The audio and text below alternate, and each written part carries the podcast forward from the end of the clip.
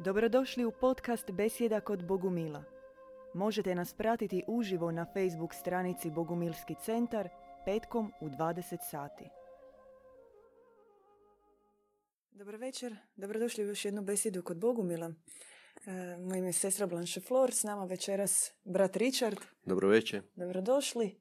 E, tema večerašnje besjede, kako smo najavili, besmrtni, odnosno Katari, zapadni bogumili, njihovo otkrivenje, objava iz 2006. godine djedu Ivanu Bogumilu, koji su dijelovi te poruke, e, zašto je ona značajna za današnjeg čovjeka, za čovječanstvo, zašto mi e, pozivamo besmrtne kao zaštitnike, kao stariju braću, kao velike i male kristove danas i zašto su oni toliko važni, e, esencijalni, ako možemo to tako reći, za čovječanstvo i koja je njihova srž poruke.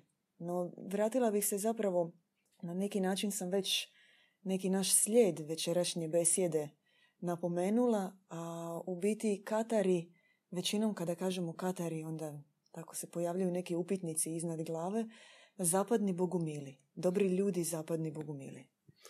Da, Katare, na taj pojam možemo gledati kao na našu zapadnu braću, braću Bogumila, kao dio jednog šireg dualističkog pokreta u koji su uključeni i Patareni, Albinižani, Kristovjeri na istoku.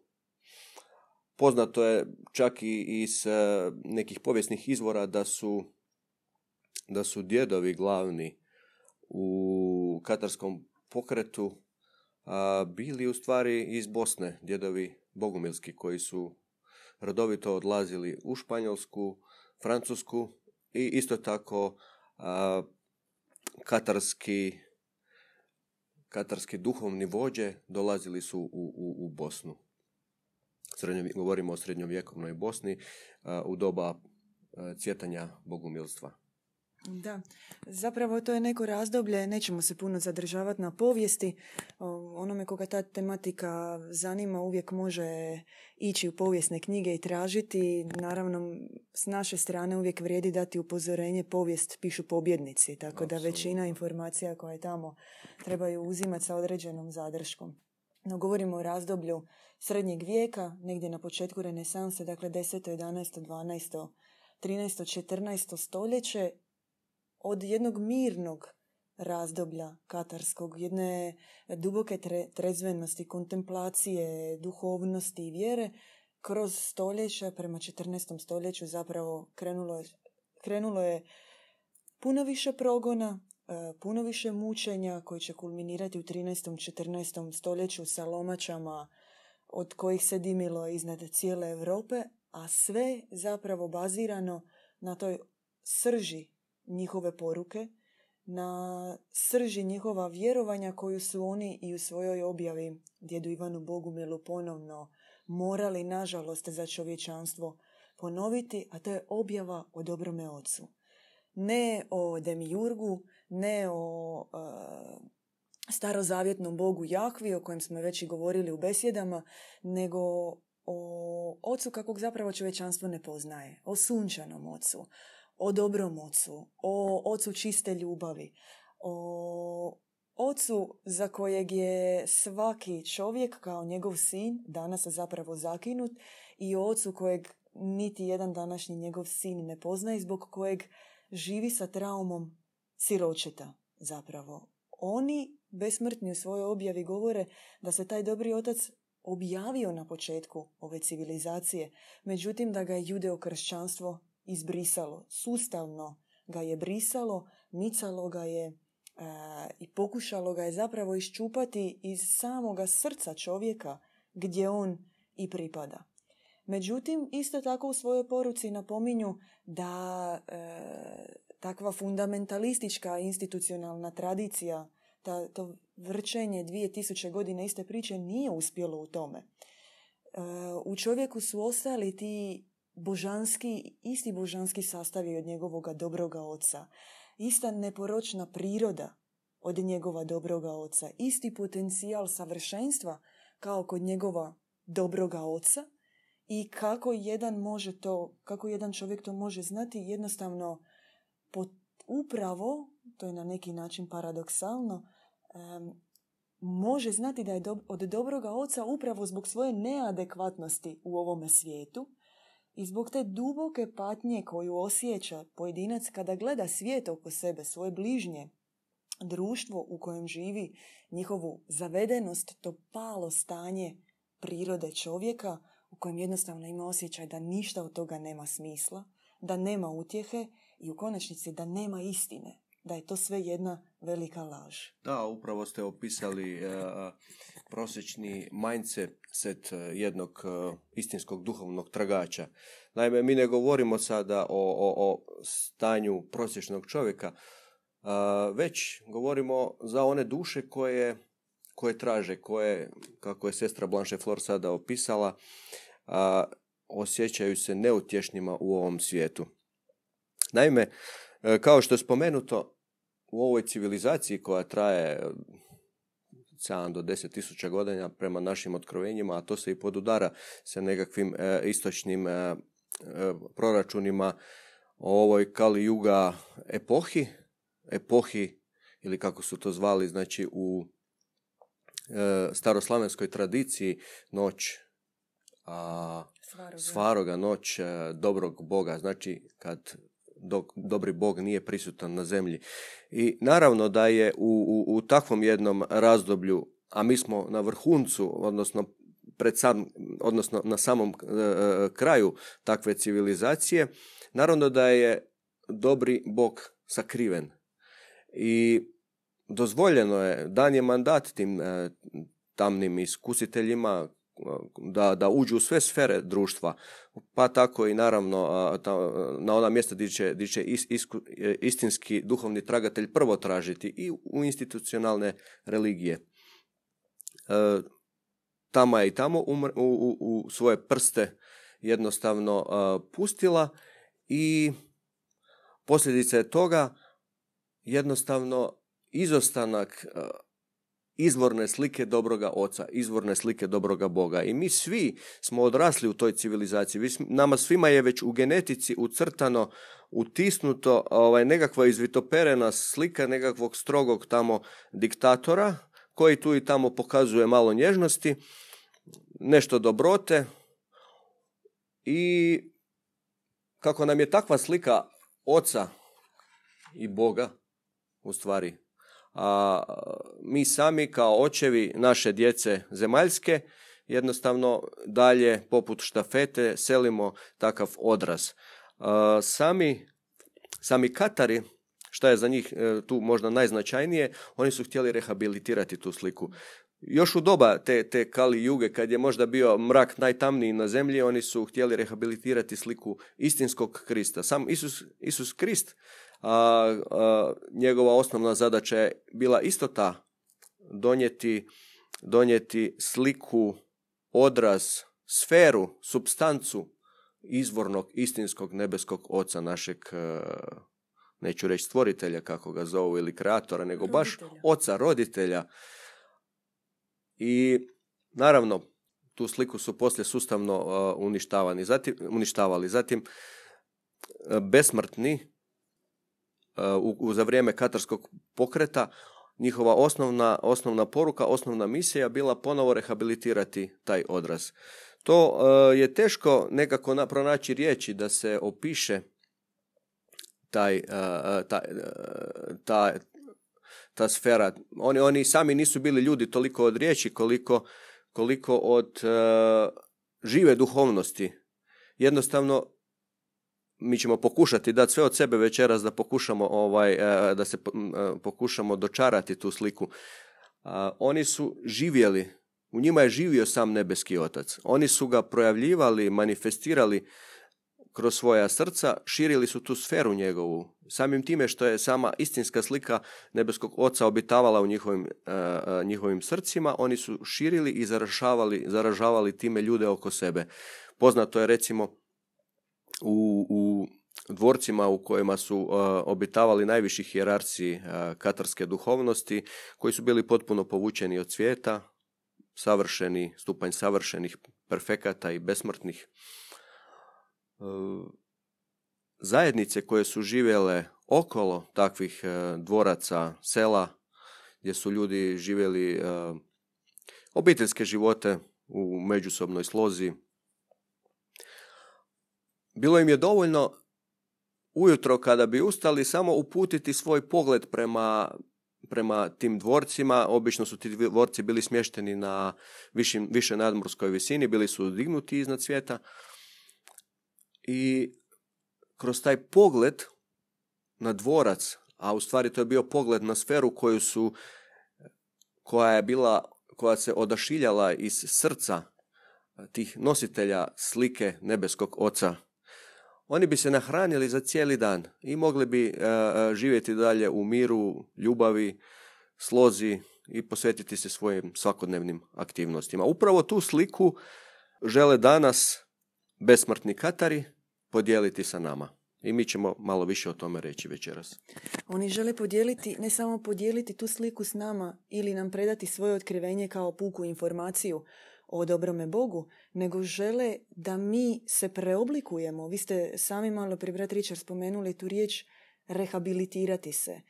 Što znači za današnjeg čovjeka rehabilitirati se? To ne može današnji čovjek bio on u praktičnoj e, nekoj vjeri ili ne, prihvatiti svu puninu dobroga oca, dok je u njemu nasljeđe, nakupljeno staro gradivo, stari materijal, dvije tisućljetnog jednog velikog repa, jednog velikog crnila mraka, tame laži, kako god želimo to nazvati, koje je u njemu, koje je dio njega i kojega u konačnici koči kao nekakav zid da prihvati svu objavu i svu puninu ljubavi zapravo dobroga Boga. Jer Katari u svom besmrtni, u svom otkrivenju, oni ne samo da predaju sliku dobroga Boga, dobroga Oca, nego žele ujedno i predati svu njegovu ljubav, svu njegovu obož, svo njegovo obožavanje koje on ima prema pojedincu. A pojedinac, nažalost, dokle god je traumiran slikom staroga tog stvoritelja, e, očuha, okrutnog e, kaznitelja, kaznivača, ne znam koja riječ je adekvatna, tog pantokratora suca jednostavno ne može prihvatiti da je on voljen, da je obožavan i nakon toga krenuti na drugi stupanj, a to je otkriti sav svoj potencijal koji dobri Bog želi od njega. I kad bismo mogli karakterizirati ta tri nekakva stupnja, malo u grubo rečeno što besmrti od nas žele, onda je da dati nam objavu dobroga oca, da dati nam svu puninu njegove ljubavi, predati je da pojedinac, svaka duša koja e, kreće na duhovni put osvijesti koliko je voljena i obožavana od svog oca, ali i ujedno da osvijesti svu puninu svoga duhovnog potencijala. Katari su imali nekoliko duhovnih stupnjeva i dolazili su preko čistih, e, savršenih, pomazanih do besmrtnih. Ali njihove, njihovo učenje nije bilo tajnovito, ono nije bilo tajna. Ono je bilo za svakoga. Svatko je mogao proći taj duhovni put i duše su bile pozvane prihvatiti, prihvatiti objavu dobrom ocu, ali su polako ulazile u taj proces preoblikovanja od ovoga svijeta i od onoga koje je stvorio ovaj svijet. Morale su nužno proći to. I mi egzorcizam kao odricanje, rezanje, odvikavanje i odustajanje od starih navika, principa, vjerovanja i pečata u nutrini, upravo zahvaljujemo Katarima. Oni su bili majstori egzorcizma, oni su bili majstori pravednog gnjeva i prvo nekakvo pravilo je bilo odreći se od Elohima, njegova zla, njegove prevare, da bi se mogla, eh, da bi se mogla primiti poruka dobroga oca. I to je stupanj takozvanog pročišćenja. Međutim, postoji jedna takva navika da se to miješa sa ispovjedi institucionalnom, sa tim grehocentrističkim nizanjem nekog zla gdje je duša na neki način e, poistovjećena sa zlom koje je u njoj. A besmrtni upravo u svom otkrivenju više puta napominju ne se poistovjećivati sa zlom, nego se odreći od njega. I tako su duhovni oci i učili dušu koja je ulazila u nekakvu tromjesečnu pripremu za e, penjanje na San Salvador, na Monsegur, katarske zamke, na, da bi uopće bila adekvatna i pripremljena ući u takvu sferu milosti, ljepote, da bi mogla podnijeti tu, taj miomiris i tu simfoniju neprekidne kontemplacije, molitve i prebivanje dobroga oca, ona je morala se pripremiti za takvo stanje. A to je jednostavno moralo ići u koracima. Da, to taj duhovni put koji ste opisali sada a, je svakako počinjao objavom. Ona je morala se dogoditi. Bez nje, bez one istinske unutarnje objave svakom pojedincu, sve ovo kasnije nije bilo moguće. A ona se mogla dogoditi jedino u blizini svjetiljaka, jedino u blizini duboko posvećenih, to su bili perfekti na razini perfekata i besmrtnih u katarskoj tradiciji. Oni su, njihova blizina, ona je mirisala na nebeske sfere i kako su sami manifestirali kako je u njihovim srcima živio nebeski otac, oni, oni su oni u, u toj sferi pojedinci koji su tražili nebeskog oca, jednostavno bi im se tajanstveno spuštala unutarnja objava. Kao, može se reći, kao inicijacija, kao početak nekakvog duhovnog puta. sljedeći stupanj koji su oni nazivali konsolamentum, utješenje duše, događao se tajanstveno isto tako u, u, u sferi samih katarskih hijerarha. Naime, spuštala se sama nebeska ljubav u aspektu one nježnosti koja, koja natapa sve rane e, prosječnog traumiranog čovjeka. Mi moramo uzeti u obzir da je stanje da ono što mi danas smatramo traumom, to je samo, samo jedna, jedan vrh, vrh sante, sante leda. Ako gledamo na čovječanstvo kroz e, iz perspektive e, katarskih svetaca, onda se može reći da je cjelokupno čovječanstvo traumirano. Živi u traumi. Znači, već desetak tisuća godina pod šapom nekakvog e, zlobnog imperatora koji sebe smatra Bogom i uvuko se u sve sfere i sve segmente društva, jednostavno je istraumirao ljude. I uopće taj pogled na sebe kao takvog traumatika je doslovno ne, nemoguć. To se ne može dogoditi ako ne, ne, ako se ne dogodi ta nekakva prvotna inicijacija, to spuštanje, to otkrivenje dobre, e, dobrog Boga, dobrog Oca i te nebeske ljubavi. I rekli smo, nakon tog otkrovenja, taj sljedeći stupanj Sljedeći korak e, događa se konsolamentum, utješenje duše. natapaju se sve te traume, sve te rane duboke. Čovjek ih postaje u tom procesu uopće i svjestan koliko je toga, koliko je to slojeva. I taj proces je istovremeno i bolan, bolan u smislu zato što se sve ono staro za što smo se vezali nekako polako raspada i istovremeno duboko namirujuć i, i uh, ushićujuć u nebeske sfere. I nakon toga stupanj koji su oni zvali melioramentum, odnosno podobrenje, kao nekakva logična posljedica. Jednostavno ti više nisi imao izbora sad biti drugačiji, nego svaki dan se truditi biti bolji nakon otkrivenja takve sfere. Otvarati se dubina pada E, tebe kao duše i, i, i, i sasvim je prirodan korak da, da se trudiš biti bolji, da se trudiš svaki dan nad nekako na, svaki dan onog jučerašnjeg sebe nadići. I to je bilo uh, simptomatično za taj, za taj proces melioramentuma, preoblikovanja.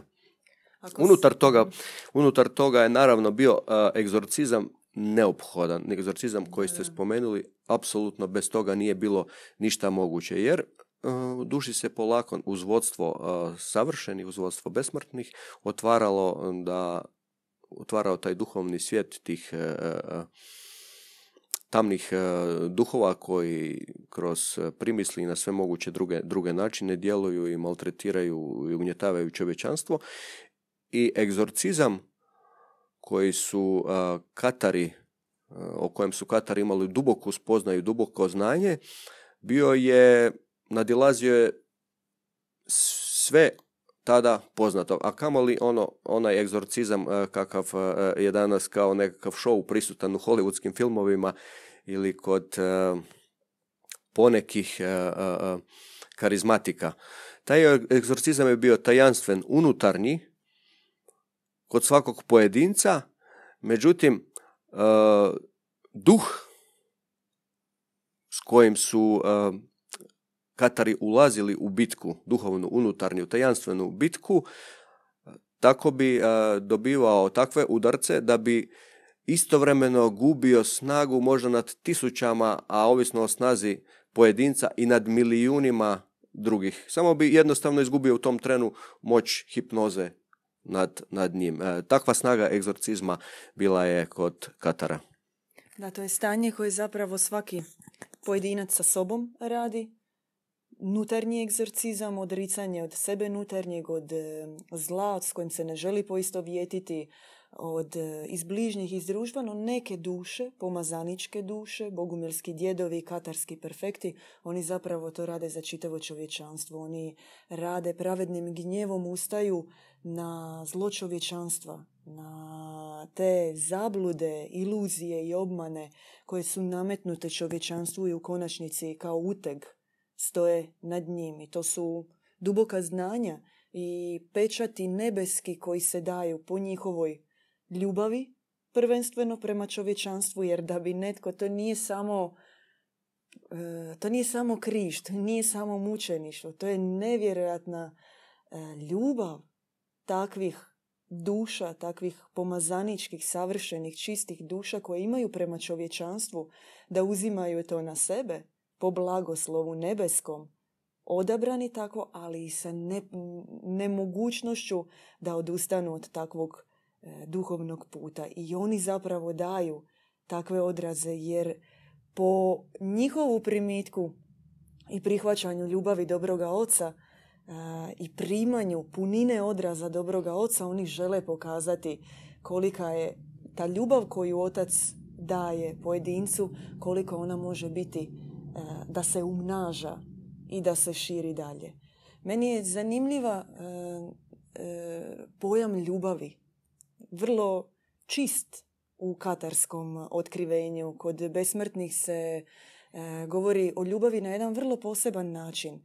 O ljubavi za koju je zapravo svakodnevno e, postoji odobravanje od pojedinca da uđe u neku svoju lomaču.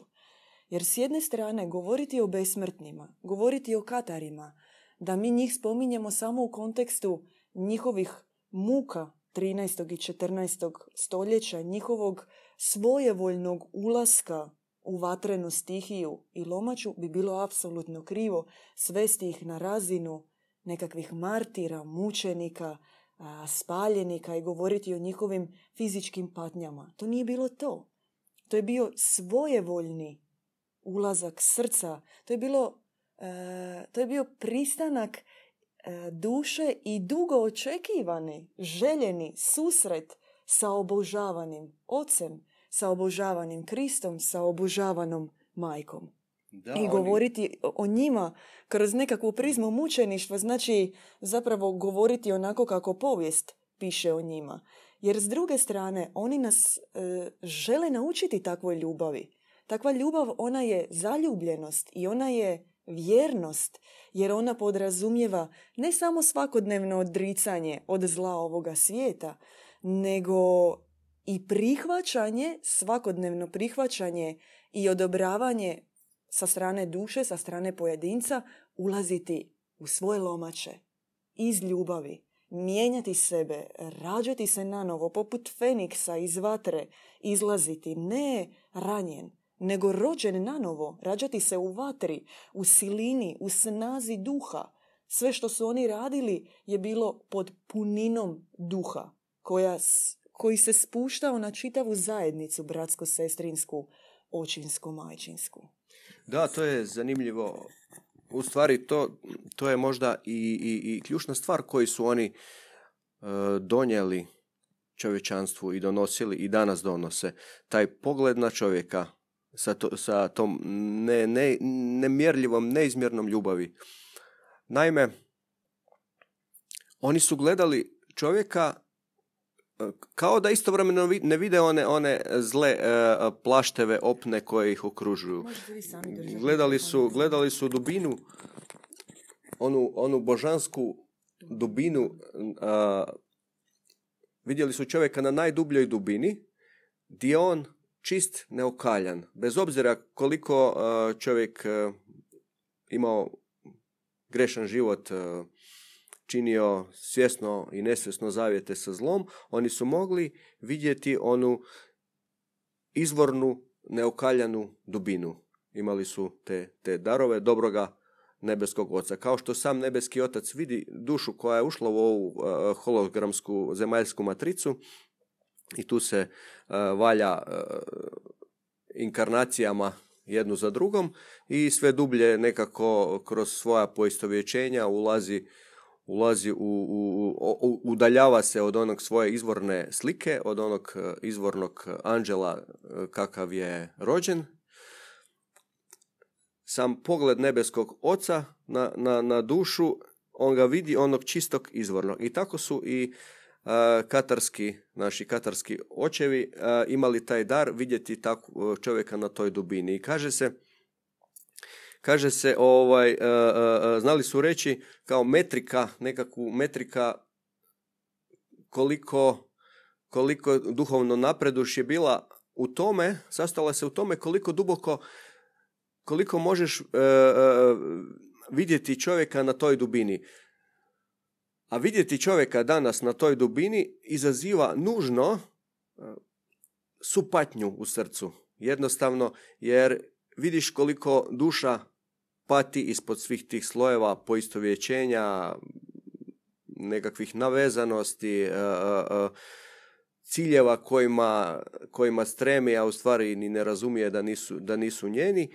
I taj pogled ljubavi izazivao je supatništvo. I od tuda je dolazila snaga za snaga kod takvih visokih duša poput naših besmrtnih katara da uvijek iznova i iznova dolaze, ispuštaju se na zemlju u ta tamna vremena, otkrivaju nebeskog oca i, i svjesno, jasno moraju na zemlji koja je tako okružena tamom ulaziti u takve duhovne bitke.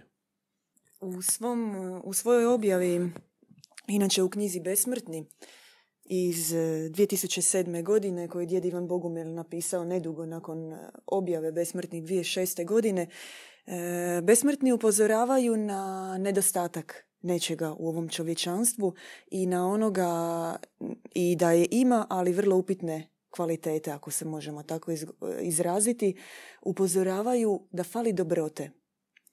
I to je zapravo nevjerojatno kad, bi, kad promislimo čovječanstvo živi na neki način E, svugdje su humanitarne udruge, svugdje se pokreću nekakve inicijative e, preko raznih društvenih mreža. Zaista danas je svijet postao na neki način jedno selo i zna se gdje točno u kojem trenutku se može pomoći. Međutim, oni ne govore o takvoj dobroti. Oni kažu da dobrote fali zato što dobrota kakva je danas u čovječanstvu, ona je pomiješana.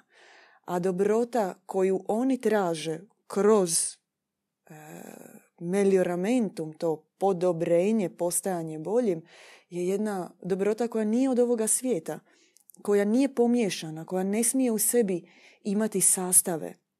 I nužno je dobiti odraze takve dobrote. Da bi se poznavala dobrota, ona se mora vidjeti kakva je, čista. I zato ističu i u, u svojoj objavi i inače ističu da se treba biti u takvim zajednicama u kojima postoje oni koji su čisti, oni koji mogu trezveno vidjeti dobrotu, ne pomiješanu, ne svjetovnu, dakle ne od ovoga svijeta, nego dobrotu kao nebeski odraz oca i njegove prirode. I za čovjeka današnjice u svom otkrivenju kažu da je izuzetno važno postajati sve dobrijim.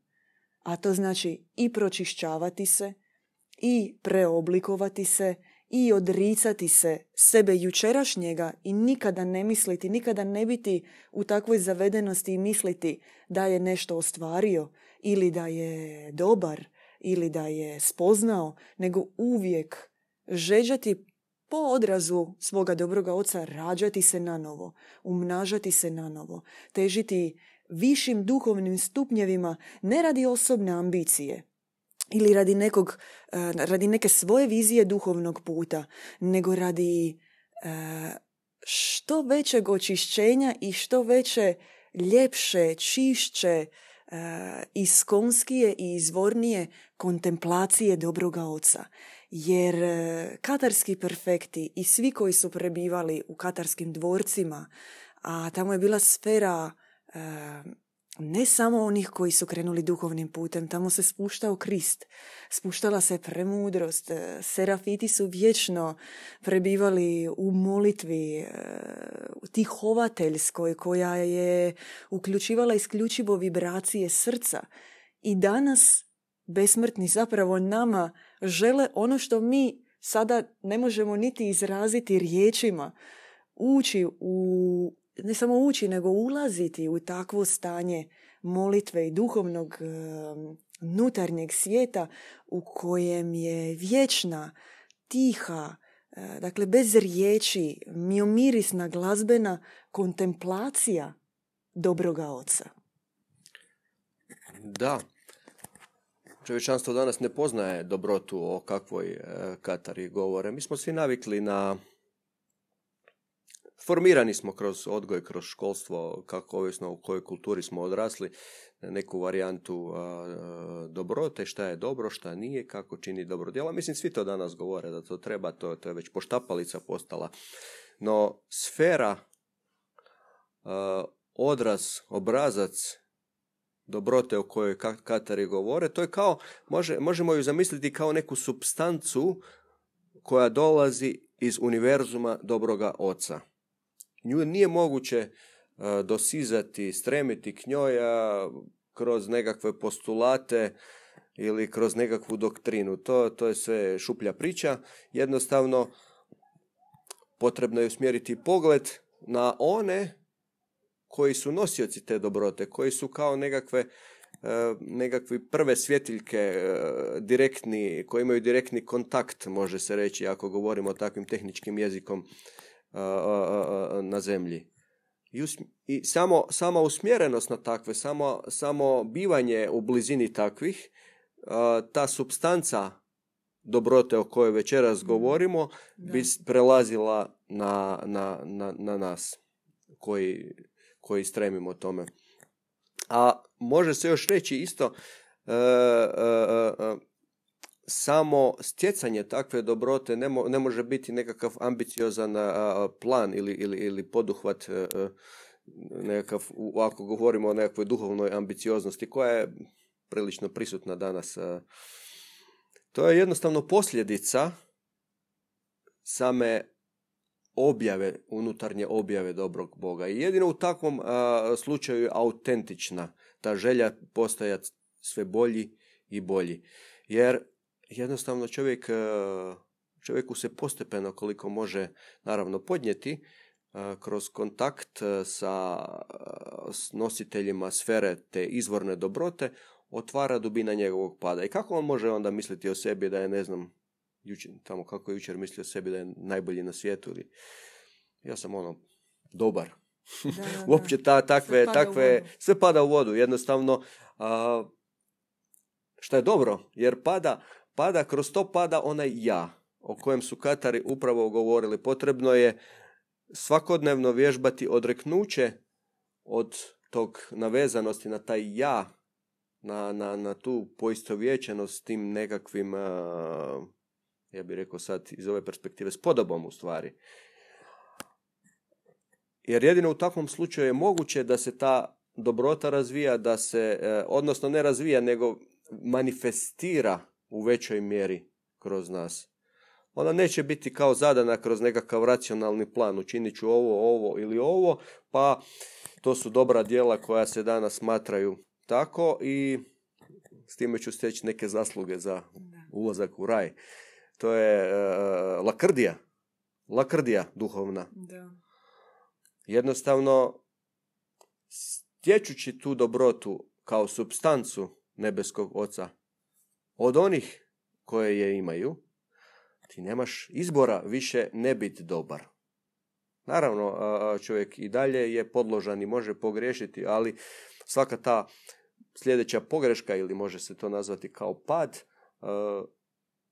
automatski izaziva duboko pokajanje, je jednostavno zbog, zbog činjenice da si samom sebi si svoj duši naštetio. Jednostavno kroz, kroz takav pad zatvara se kao da si zatvoriš e, to, to nebo koje je bilo otvoreno. I naravno želiš ga nazad, želiš nazad e, tom, toj, toj svjetlosti.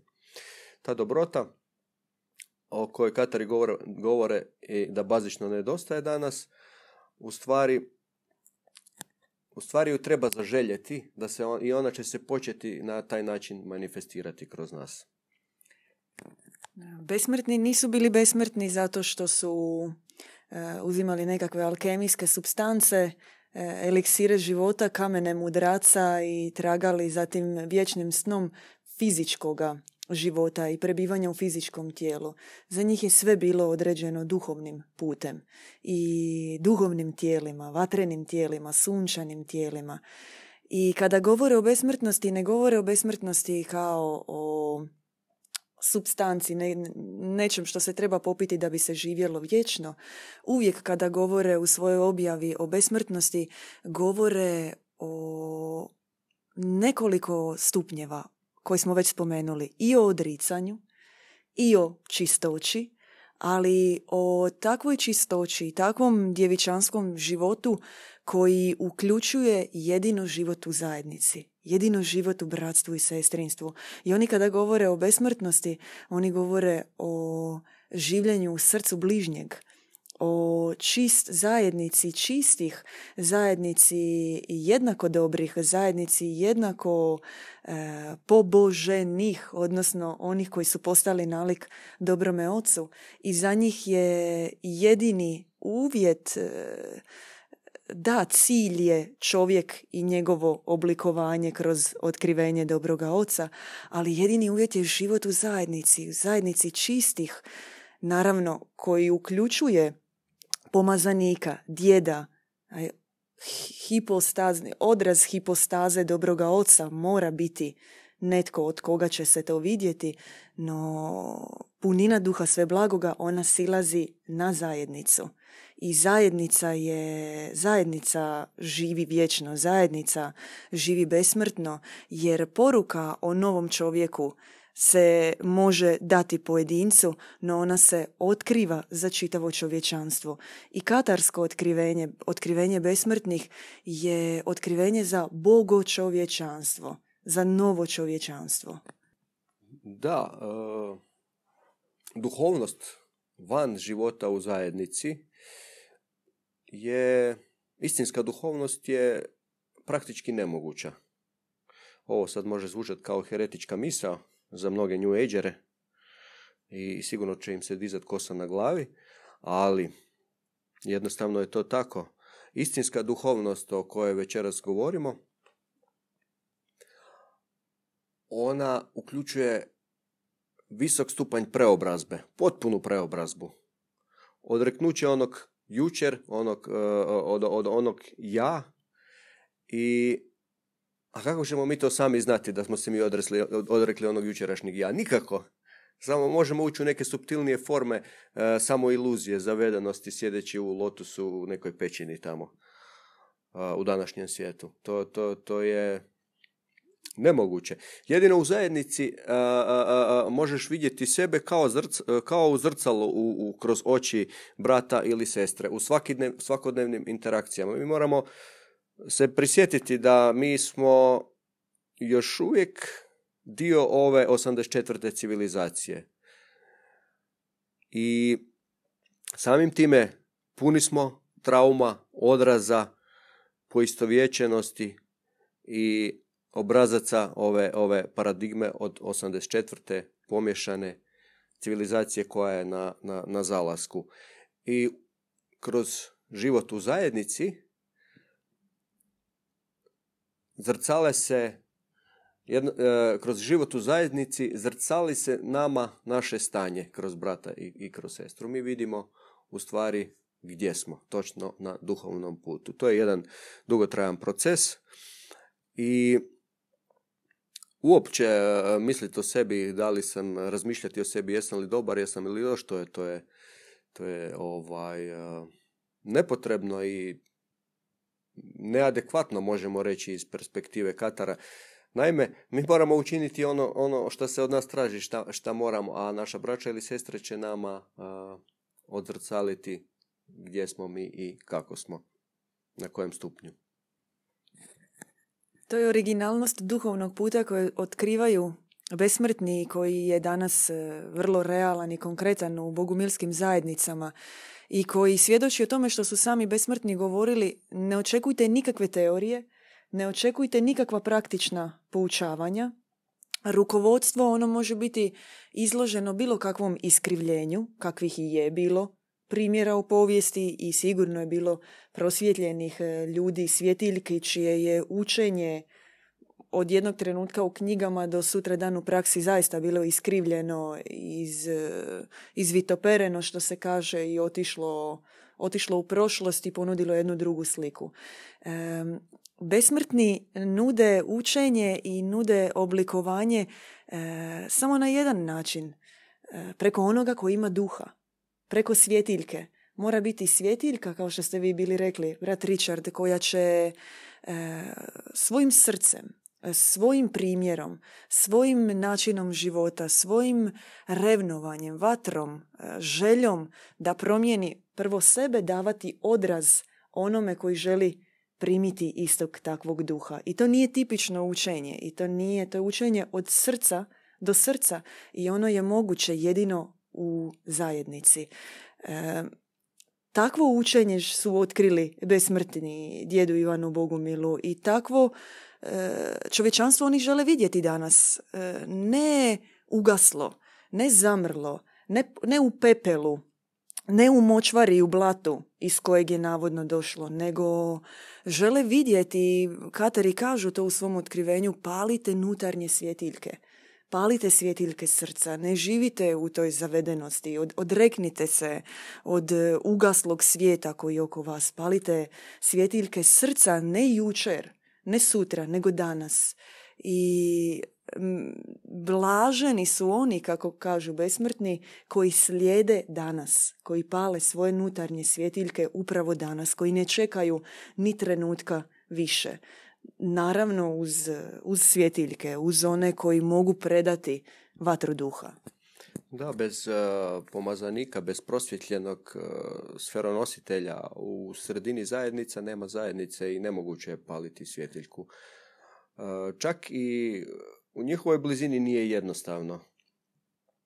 Jednostavno takvo svjetlo istovremeno e, koje, koje, koje se otvara, koje spušta, da je utješenje, da je ushi, da je ozarenje, da je e, jednostavno da je jedan puš e, u, u te visoke nebeske sfere, ali s druge strane negativna, negativan aspekt toga je što je to poput zrcala koje ti pokazuje točno di si i, i, i, i diže one sve tvoje uh, unutarnje ne duhove osvjetljuje, istovremeno osvjetljuje i one unutarnje pećine pune šišmiša i štakora. I to nije jednostavno.